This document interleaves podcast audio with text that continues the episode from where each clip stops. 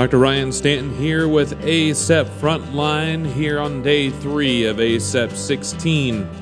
Um, here in the exhibition hall, so some good natural sound behind us, and we have our first, I think, for uh, Frontline repeat speaker, and there's a good reason for that. I'm Dr. Mike Winters, Associate Professor of Emergency Medicine and Medicine and co director of the combined EMIM Critical Care Program at the University of Maryland School of Medicine, Medical Director for Adult Emergency Medicine, University of Maryland Medical Center in Baltimore, Maryland, and uh, ACEP Honorable Mention Outstanding Speaker of the Year for 2014 and 15. We had a fantastic interview in Boston uh, back in 2015, so we wanted to bring you back. And this year, you even got a little bit something new a book on critical care that's. Um, that we're getting some pre-orders here second edition of emergency department resuscitation of the critically ill. And we actually just wrapped up a podcast here on critical care medicine and uh, a book that you're about to have uh, coming out very soon. Yeah well thanks ryan. It's a pleasure to be here at, at acep and be back on ACEP frontline.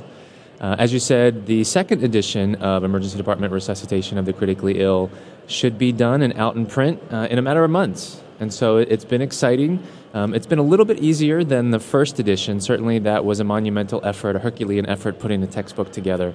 Uh, but I have to give credit to all of the authors. Outstanding job and submitting things on time really makes my job as an editor pretty easy. So, new content in the second edition coming up, some things on ECMO, a refresh and update of a lot of chapters based upon current literature. So, we're excited to get this out in terms of print in the ACEP bookstore.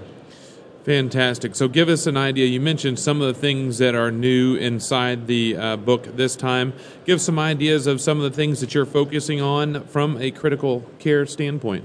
Well, from the textbook standpoint, we, we definitely have to have those basic things that every emergency physician encounters in managing critically ill patients. So, the crashing or difficult mm-hmm. airway. Mm-hmm. Once you put somebody on the ventilator and they crash on the ventilator, what are the steps that you need to take in order to work through and diagnose what's causing that patient, the ventilated patient, to crash.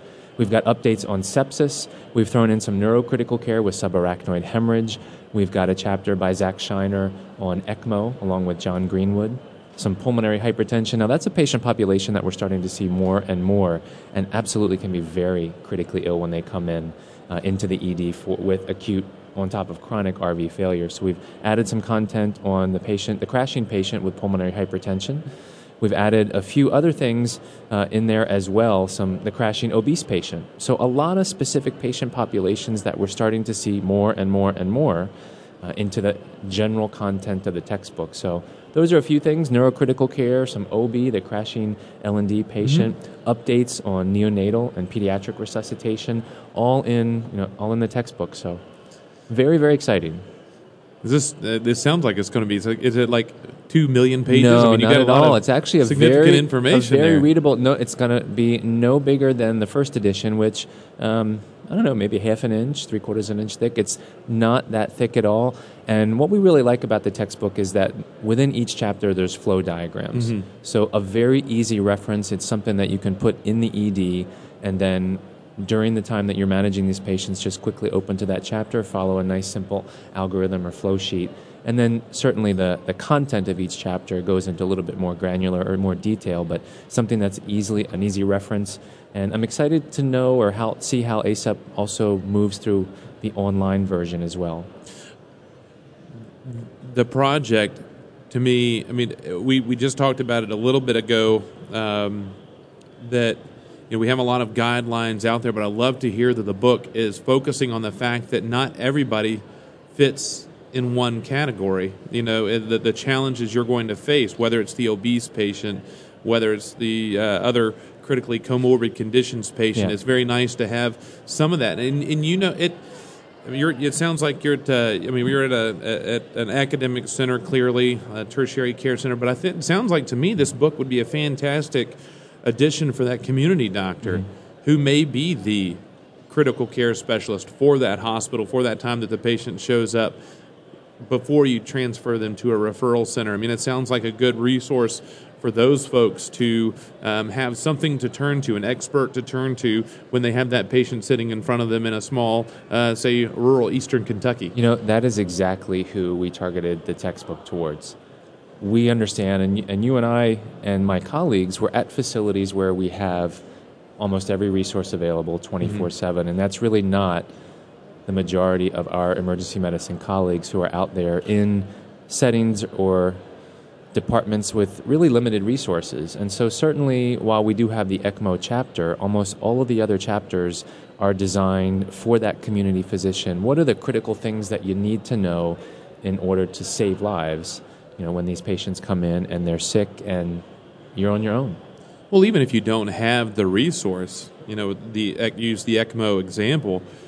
Um, to me, also, uh, mechanical thrombectomy or invasive mm-hmm. stroke care if you even if you don't have it, you need to know that it exists and where to apply it so you can get that patient to that resource mm-hmm. if they qualify for it. So just because you don't have something doesn't mean you get to tear that chapter out and use it for kindling. It mm-hmm. means That's you need right. to be aware of it and know that have those relationships of where that patient's going to go when they show up. You know, you can call that um, intensivist or whoever it may be and say, "Hey, I've got this patient here. They may be a candidate uh, for ECMO, or they may be can- a candidate for mm-hmm. this or that type of procedure. Can I get them to you? Yep. Because I, so much now, critical care is moving into the emergency realm more and more than it ever has mm-hmm. before. And we've always been the initial evaluators, stabilizers, resuscitators, but I think a lot more not only from a regulation standpoint, but a qualification standpoint. Our folks are, are more and more qualified to take care of these patients. Mm-hmm. We are critical care specialists, um, even if it's not necessarily with another board certification. And so I think a lot of that is moving to the emergency department. And so, uh, you know, having a resource like this available, um, I, I, think can be a, a huge benefit to our physicians out there, no matter what type of facility. And as you mentioned, I, I think we heard about it at council that about 90% of our docs are community docs. Yeah. And so, you know, so much of larger conferences are about um, are about academics mm-hmm. and referred to from academics. So if we can get resources that can apply to the majority of the doctors and the majority of the patients will come in contact with, I think that really is a nice uh, uh, a nice tool for our physicians. I 100% agree. Let's get to critical care. What do you feel are the challenges that us as emergency physicians are going to face in the next, well, near future, five to ten years? Mm-hmm. I mean, I think, um, of course, the opioids and associated overdoses and complications, endocarditis, things like that, um, aging population, so of course, cardiopulmonary related issues, stroke related issues. What are our big challenges that we're going to see that we need to kind of keep our ear to the rail about? You know, I've been asked this question a few times here at Scientific Assembly, and I taking a step back and really going even out of the critical care realm. Uh, one of my hats, as you read, was the medical director of RED. And I, I can say with certainty that we are encountering a lot of problems and challenges that we never did before. Mm-hmm. Whereas a patient comes in, we're really focused and dialed down on the medical care. But as healthcare continues to evolve and change and the focus on resource utilization, cost utilization, I can tell you that We've now got case managers in our ED, 24 7 social workers. We have transitional care coordinators because there's a huge movement to really prevent people from coming into the hospital. And so, with that overall focus, it, it's resulted in even continued backup in the emergency department as we're trying to get patients not either simply discharged or admitted, but now have perhaps to skilled nursing facilities. Mm-hmm or actually transition to home hospice. You know, things that we've never had to do before. Um, and, and being that front door, once again, these are some of the challenges that I certainly for th- see for the next five years. I think from a clinical standpoint, as diseases evolve and as we continue to get smarter and learn more evidence about post resuscitation care or even in intra arrest care with ECPR, or things like we talked about, I mentioned with pulmonary hypertension, uh, more and more mechanical devices, more and more improvements on therapy, certainly keeping us at the front line of all of that while also in the background navigating where patients' next step, step step is really in their home health care. Um, it, it, I, I see that as one of the immediate challenges on the horizon. Well, you mentioned that emergency medicine is the front door of medicine. Uh, Dr. Kaplan likes to say that we're the front porch of mm-hmm. the medical home. But honestly, if you think about it, we're more and more becoming the front door, the foyer, the family room. Yeah. You know, there's a whole lot that's going in there, and the challenge is being it's becoming very diverse because it's not just physicians, nurses, and techs, and then you know the registration in there. You're right. We have pharmacy now down there, social work that's down there.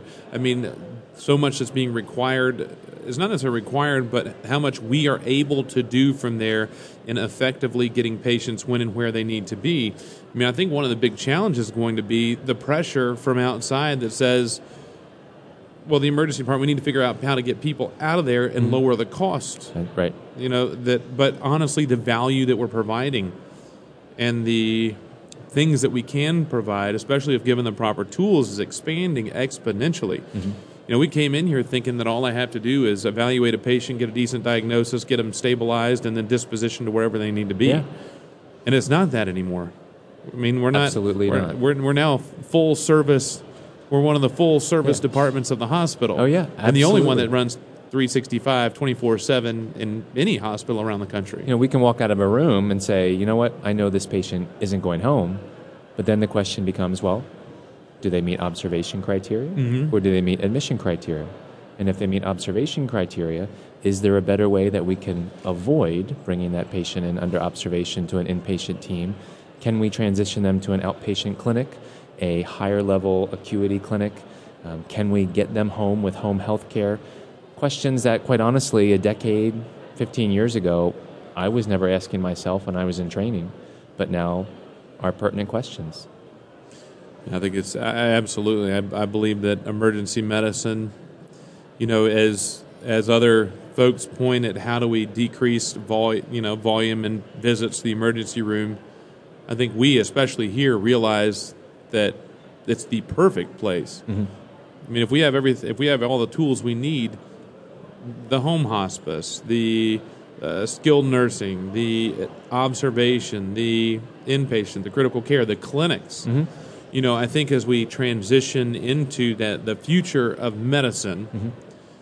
you see the emergency department as that hub, as the place to kind of get people distributed effectively where they need to be. And I think the cost savings will come from that. An example being our hospital has put in an AFib clinic and a CHF clinic. Mm-hmm. So those patients new onset AFib or that patient that comes in with slightly but stable decompensated heart failure, get a little bit of fluid off of them, get the rate controlled, send them to the clinic, mm-hmm. saves them admi- an admission thousands of dollars mm-hmm. returning mm-hmm. uh, that, that are not spent in healthcare by being able to properly distribute people. And I think that's a huge challenge facing a lot of hospitals, though. Um, at one I worked, an academic center I worked at before, the, we couldn't discharge a lot of patients because the discharge plans yeah. weren't in place. Yeah. I couldn't get them effectively followed up for loop. a stress test yeah. or a pediatrician or primary care. It's amazing how all of a sudden with healthcare reform, those opportunities are quickly materializing. So those quick outpatient clinic visits that we can now set up in 24 to 48 hours um, were never there before, and there was never much interest, quite hmm. honestly, mm. in getting them. But now that there is significant focus uh, and also resource allocation to that, uh, they're happening with much more frequency. Certainly, uh, I have the same experience where all of a sudden now we, we have almost a plethora of outpatient clinics that our ED clerks can directly schedule into before a patient leaves the ED. We have, we have access to their scheduling. And I think with respect to even CHF, uh, that's probably monetarily driven because we mm-hmm. know CHF is one of those top readmitting 30 day readmission diagnosis. So I'm, I'm certain that there's a lot of focus on that. Um, not only, obviously, for improved health care, but I'm sure resource oh, and cost well, utilization. Money drives yeah. everything. You know that. I mean, for for me in uh, Central Kentucky, the two the two predominant readmission diagnoses are COPD and CHF. CHF yep. Ours so definitely, definitely chronic pulmonary diseases. So things things we're not going to fix. We just need to maximize their baseline. Mm-hmm. Whatever they can achieve is where we need to get them. But you know, compliance yeah. is such a Such a bear of an issue. So a long-winded discussion, but that's you know kind of been my response to where are we challenged in the next five years, and I see it's probably going to take a little bit longer than five years, but I see us struggling with those challenges and overcoming them in the immediate future. The question I, I haven't asked, and it's probably a little bit shifting, a little bit, but I, you know I feel like you're you're most qualified person in, uh, to to answer this. In terms of inpatient with you know internal medicine, critical care, emergency medicine, fewer of our primary docs are actually admitting their own patients into the hospital. Mm-hmm. And so when the patients come in, they're being seen and taken care of by hospitalists, you know, intensivists, emergency docs. So basically, everybody in house that probably doesn't have a close knowledge mm-hmm. um, of the patient. You know, compared to in the in the old days when your primary care doctor would admit you, they knew everything about yeah. you already. There was no getting up to speed. How do we bridge that gap in medicine as we shift as we shift that paradigm of separating the primary care and inpatient system, mm-hmm. which has been taking place about the last decade, decade and a half? I can speak to what we've struggled with at, at University of Maryland, and what I can say. I'll be honest that you know I, I think that our um, EMR has helped somewhat mm-hmm. to bridge our personal gap. In that, yes, we have our hospitalist services. We have several of them. Um, similarly, we, we don't have any of, even though we have our inpatient attending, some of them do attend in the clinic with residents. Mm-hmm. Um, it's a little different from some of the community settings, as you mentioned, where a PMD would come in round as a portion of their day, then they'd go spend the rest of the day in the office. And I would say that the communication certainly needs to be there in closing the loop. And through our EMR, we recently deployed a new one in November at University of Maryland throughout a lot of our system hospitals. So not only at the medical center, but uh, across the system. And it's greatly improved our ability to coordinate care, see what was happening as an outpatient, see what was happening if patients came into one of our other facilities. We really have much more robust information, and it, it, I'll be honest, it has allowed us to provide a little bit better care um, since moving over to an improved EMR system. You have those folks come in now and they say their doc referred them in and you know you try to get a history and like oh it's in the record. Yeah. Well which which record? Oh at that other hospital over there. Yeah. and so you know the emrs i think down the road have a, a great solution to maybe integrating all of these charts and the information. But right now we're still lacking in the hospital I, uh, I work for now. You know three years ago we had 10 or 15 docs that were admitting their own folks. Now we've got one mm-hmm. that admits his own uh, patients, and that's only during weekday hours. Otherwise, the hospitalist service. So I think there's that gap of trying to catch up to, especially now seeing more and more chronic uh, chronic illness mm-hmm. with an aging population, whether it's diabetes or hypertension, heart disease, history of strokes, thromboembolic disease of whatever nature it is. And I think that's a, a challenge that's going to face us in the future, trying to get up to speed on patients, especially when they come in in critical care and aren't able to yeah. uh, effectively communicate. communicate. Absolutely. Now, I have I'm at a little bit of an advantage, I would say, Maryland wise, um, and I don't know if it's there in other states, but there is a health information exchange. Um, sort of a 40,000 foot view in terms of Maryland that almost all of the hospitals in the state of Maryland feed information into this exchange. Mm-hmm. And so even if the patient comes in to University of Maryland and they're not really within the system, haven't been anywhere, I can log into this health information exchange and I can see where they've been at other hospitals. I can pull up discharge summaries, consults, labs, radiology. So um, it, that has greatly assisted our care. And, and I don't think a lot of other states have that. No, many. Um, but, but that has improved my specific I know Washington State has a very strong one. Clearly, Maryland now does too. Kentucky has a health information exchange, but nobody uses it.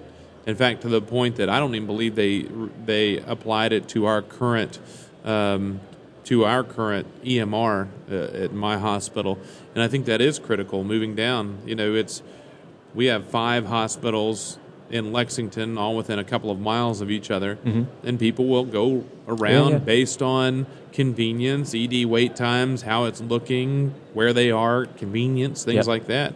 Assuming that all of us hospitals talk to each other. Yeah. I mean, Yeah. we don't have the same name, and in many ways, we don't necessarily get along very well. Yeah. I mean, from an administrative standpoint. So, um, you know, I think that information is key for us not only to make sure we get accurately treat people, but also figuring out ways to be good stewards of that healthcare dollar. Mm-hmm. I hope that other states will adopt that. Uh, It, it's that been Maryland Washington approach. Yeah, it's been very helpful. Um, and and I, I think if you talk to any of the practitioners in Maryland who utilize this system, they'll definitely give it a thumbs up in terms of improving our access to what's going on with patients around the state. give us an idea when when will the uh, book be available, and where can folks uh, get access to it? So it's going to be through the ACEP bookstore, and I would say probably in the next three to four months. The final page proofs I'm just reviewing now, um, so that should be done pretty soon after scientific assembly. So I, probably by the time that everyone listens to this podcast, the second edition will be out. And um, like I said, it, it's really looking forward to having that in bookstores. And it's been really an, a pleasure once again here at Scientific Assembly. I've had the opportunity to do five critical care talks.